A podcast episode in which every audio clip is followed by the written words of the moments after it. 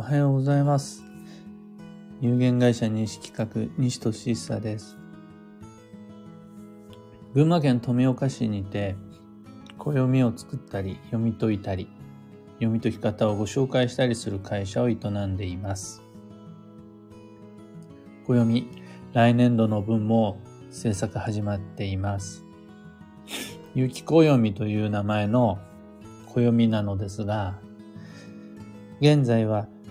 表紙デザインを決める総選挙中です。有機暦インスタグラムのコメント欄にて投票を受けたまっています。みっつ候補デザインが今回は上がったんですが、にせんにじゅうにねんの表紙デザインをするときにはすごく難しくて、候補ふたつまでしか挙げられなかったし、そもそもふたつの候補を挙げるまでにもうすごい大変で、うーん難しい年だったんですが、にせんにじゅうさんねんの場合はアイデアがすごく出て、候補絞るまでもすごい大変なぐらいで、うーんいつつなんとか頑張って社内でいつつまでに絞った上で、そこから先はインスタライブでオープンミーティングをして、皆さんにご意見を伺いながら、候補デザインを決める時も、実は自分では決め手を見つけられず、一緒に決めていただきました。表紙を決定するっていうのもみっつのデザインの中から最も好きなもの、最も自分の好みに近いひとつを投票で教えていただいて、一番多くの票を集めた候補デザインを来年度の表紙にします。にせんにじゅうにねんしがつみっかまで投票を受けたまわりますので、ぜひとも清き一票お待ちしております。さてさて、今朝の配信のテーマは、暦は自分仕様にカスタムする必要があるです。そのままでは、運の良い自分のライフサイクルに合う暦になりません。これはスケジュール帳であるとかカレンダーももちろん同じです。自分仕様にカスタムする必要があります。どういうことかというと、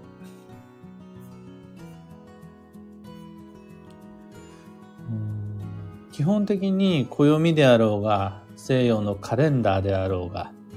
スケジュール帳であろうが、日本で暮らす人にとっての全国共通の平均値であり、みんながせーので一緒に目安にすることができる基準です。それがあるから、価値観も、もうリズムも違うみんなが歩調、歩調を合わせて整えることができます。だから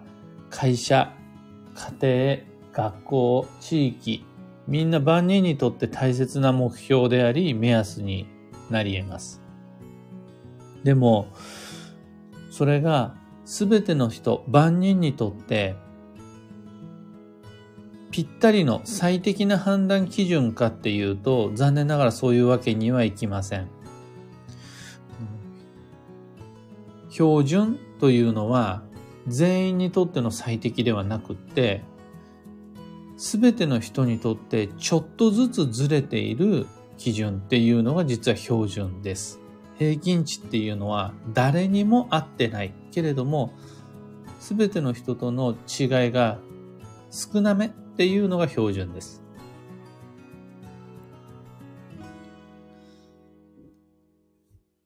単純な話で、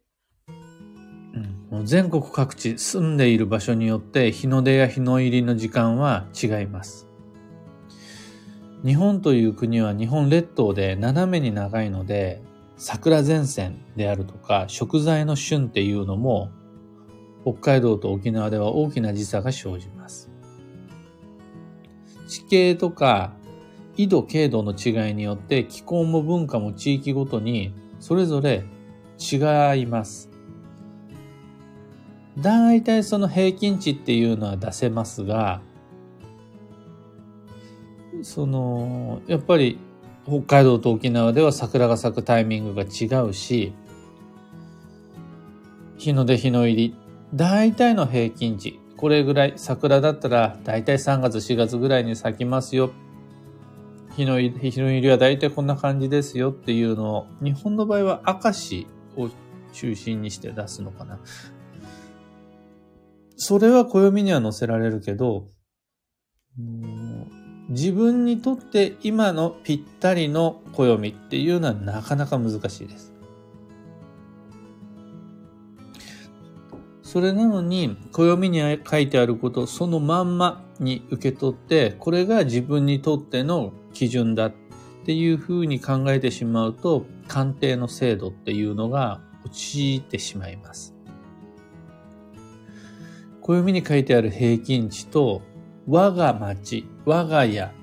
の季節っていうのがずれるのはもう仕方がないことです。それをなんとかね、補おうとして、とにかくいっぱいのことが書いてある暦っていうのがあるんですよ。例えば僕は群馬県富岡市に住んでいるんですが、ある暦には博多どんたくのタイミングまで書いてあったりするんですよ。もうあらゆる町の祭事、あらゆる町の気候、あらゆる町の文化っていうのが書いてあって、すごく詳細なんですが、パッと見もうすごい見にくいです。そうすると自分にとっては不必要な情報まで併記されてしまっているような暦を使うと、ピンポイントの情報を探すことはできるけれども、すごい見づらいものになっちゃいます。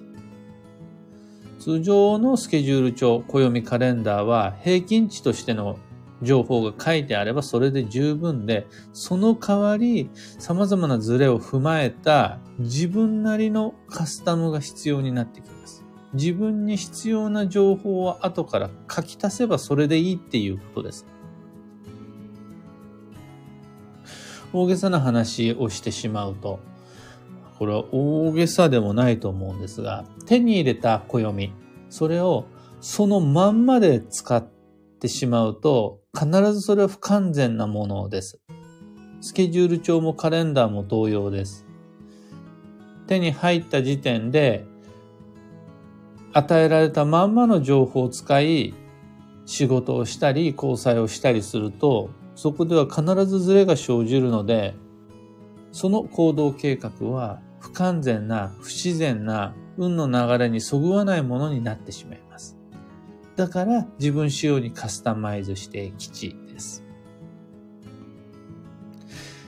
カスタムの代表例として、いろいろ、いろいろあるんですが、最も代表的なのがみっつのカスタマイズです。一つ目が誕生日。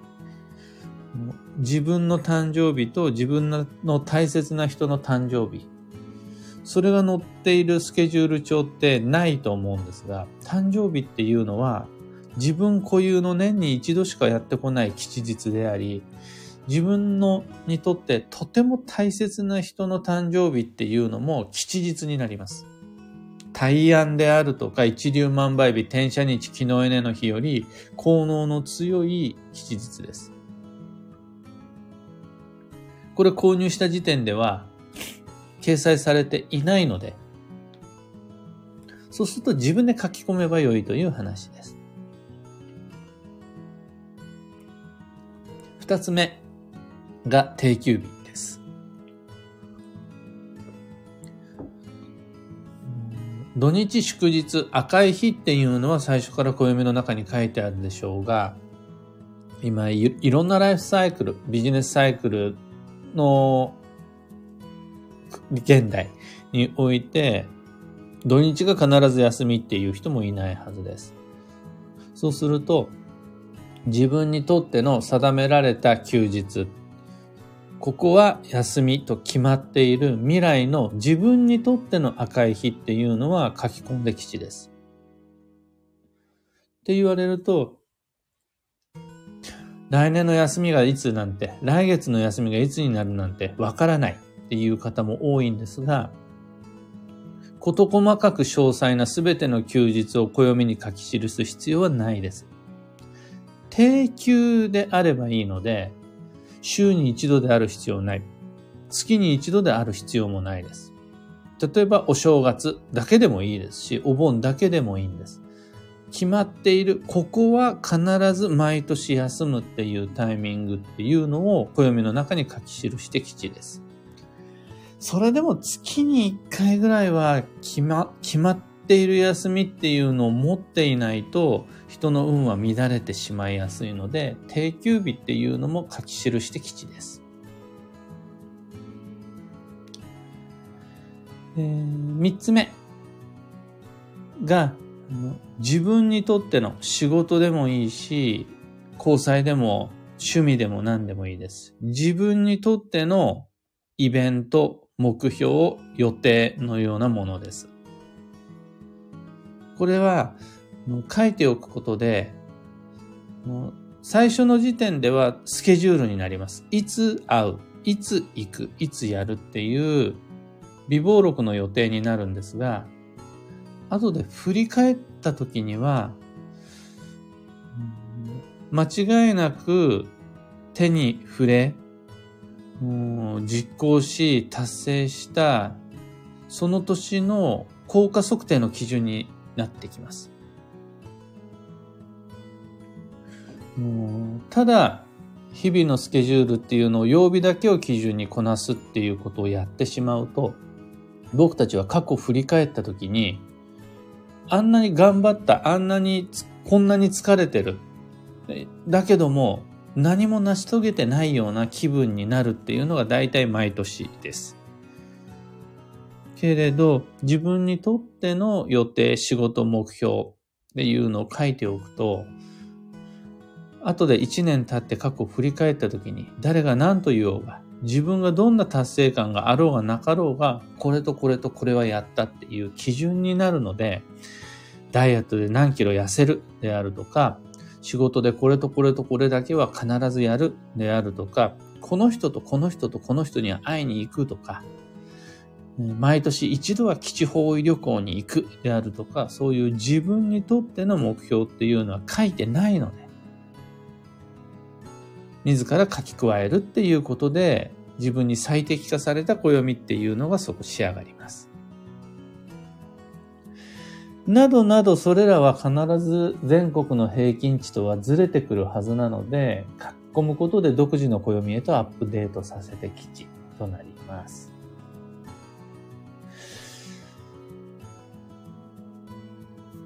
という感じで、今日のお話はそんなところです。もっと言いたいこといっぱいあるんですが、のお時間になりましたので、ここまで。最後にお知らせを。有機暦にせんにじゅうに、せんろっぴゃくごじゅうえんで現在も販売中です。ご委託店舗、ウェブショップ、メールオーダーのみっつの手段でご購入いただけます。それら詳しくご紹介した窓口はブログにあるんですが、えー、スタンド エフエム でお聞きの方、放送内容欄にリンクを貼り付けておきますので、興味のある方はそちら飛んでみてください。それでは今日もできることをできるだけ自分らしく参りましょう。いってらっしゃい。